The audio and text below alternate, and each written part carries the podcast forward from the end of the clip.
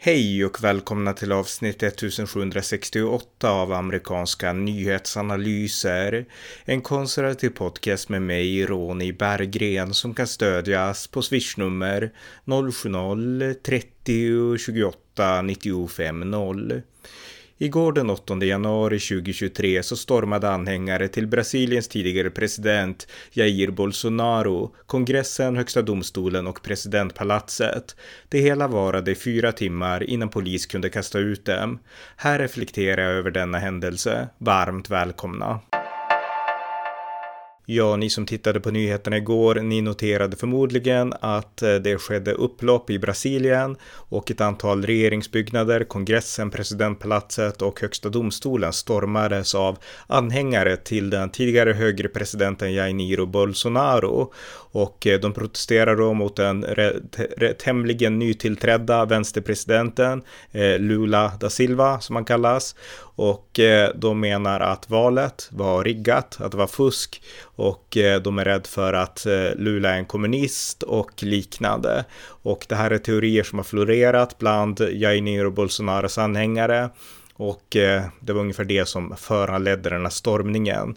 Eh, fyra timmar gick och polis och säkerhetsstyrkor återtog sedan kontrollen.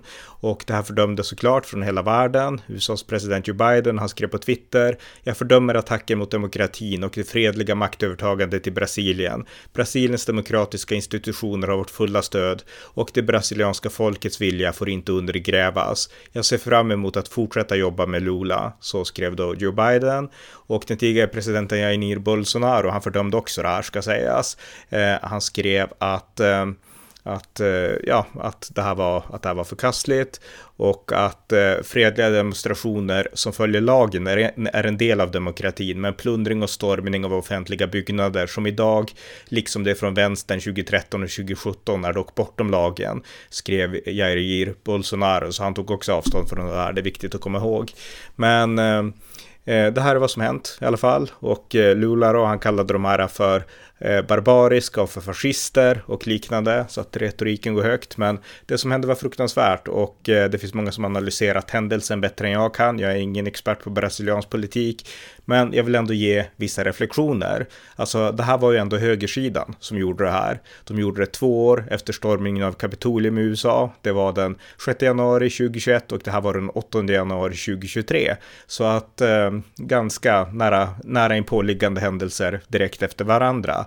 Där högersidan inte accepterar valresultat därför att det har liksom undernärts av konspirationsteorier och eh, en ledare, i USAs fall Donald Trump och i Brasiliens fall Bolsonaro som har eh, inte gjort så mycket preventivt för att hämma de här krafterna utan snarare eldat på dem. Just Bolsonaro, där vet jag inte hur mycket det har skett, men jag vet att det har funnits kopplingar mellan hans anhängare och Trump-högern, de här eh, Steve Bannon och liknande som har haft kontakter med Bolsonaros team och man har drivit på det här med just valkonspirationer eh, när en högre kandidat förlorar. Och eh, det här är ju faktiskt inte vägen framåt för högern. Det är det som är extremt viktigt att förstå. Jag menar, val går till så här. Man övertalar människor om att man har bättre idéer än den andra sidan har.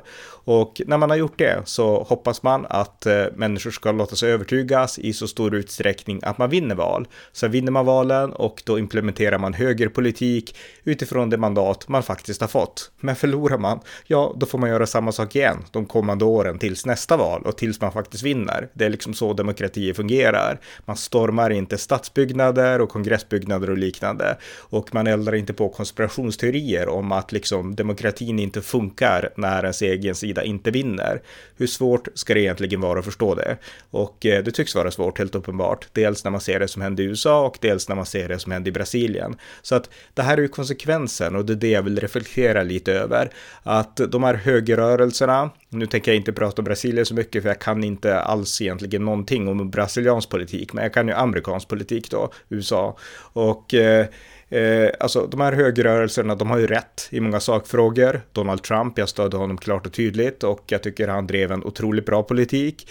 Eh, så att de har rätt i sakfrågor och det är så de vinner anhängare.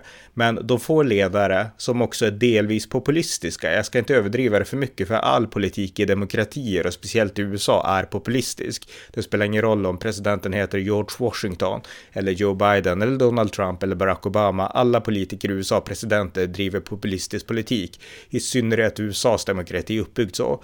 Men eh, eh, och det är inte något fel med det, utan det är, det är helt okej. Okay. Så att just det vill jag inte överbetona, men ledare måste ha karaktär, att på något sätt kunna också ställa sig över sin egen rörelse, se helhetsperspektiv och alltid sätta nationen före sig själv och eh, före sitt parti och sådär. Alltså nationen måste alltid sättas först. Och det var inte det Donald Trump gjorde när han eldade på massorna inför 6 januari. Och det är inte det som Jair Bolsonaro har gjort när han drog iväg från Brasilien och inte ville liksom fredligt eller lugnt i alla fall, lugnt ska sägas, lugnt överlämna liksom och värdigt överlämna makten till Lula. Så att det här är ju småaktiga ledare. Det är det som är min poäng här. Eh, och vad en konservativ höger behöver, eh, det är ledare med karaktär som kan sätta nationen före sitt eget egenintresse. Och då låter det nästan klyschigt att säga så, men det blir så liksom glasklart att det är det som saknas när man, när man betraktar vad som hänt i Amerika, i både norra och södra Amerika nu.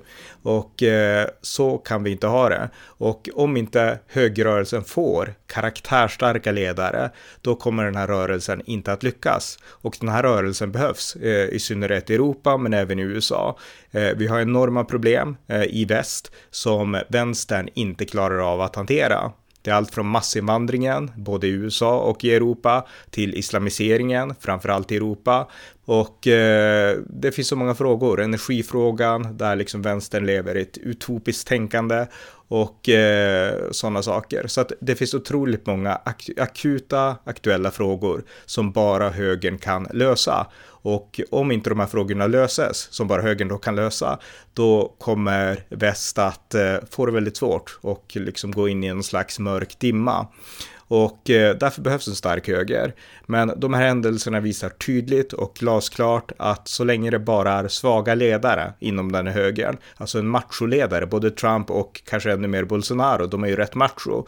Men att vara macho är inte samma sak som att vara en genuint riktigt stark ledare. Starka ledare, Martin Luther King, Gandhi och så vidare och många andra såklart. Vi kan ta de här liksom politiska giganterna, Churchill och Thatcher och sådär. Men, men poängen är att macho, liksom just attityden. Det är inte det som gör en stark ledare, utan det är personligheten, det är karaktären, det är integriteten, det är förståelsen av att man sätter nationen före sig själv och att man är till för att leda en nation, inte bara en rörelse, absolut inte en pöbel. Och det är det de här ledarna inte fattar. De har helt missat det.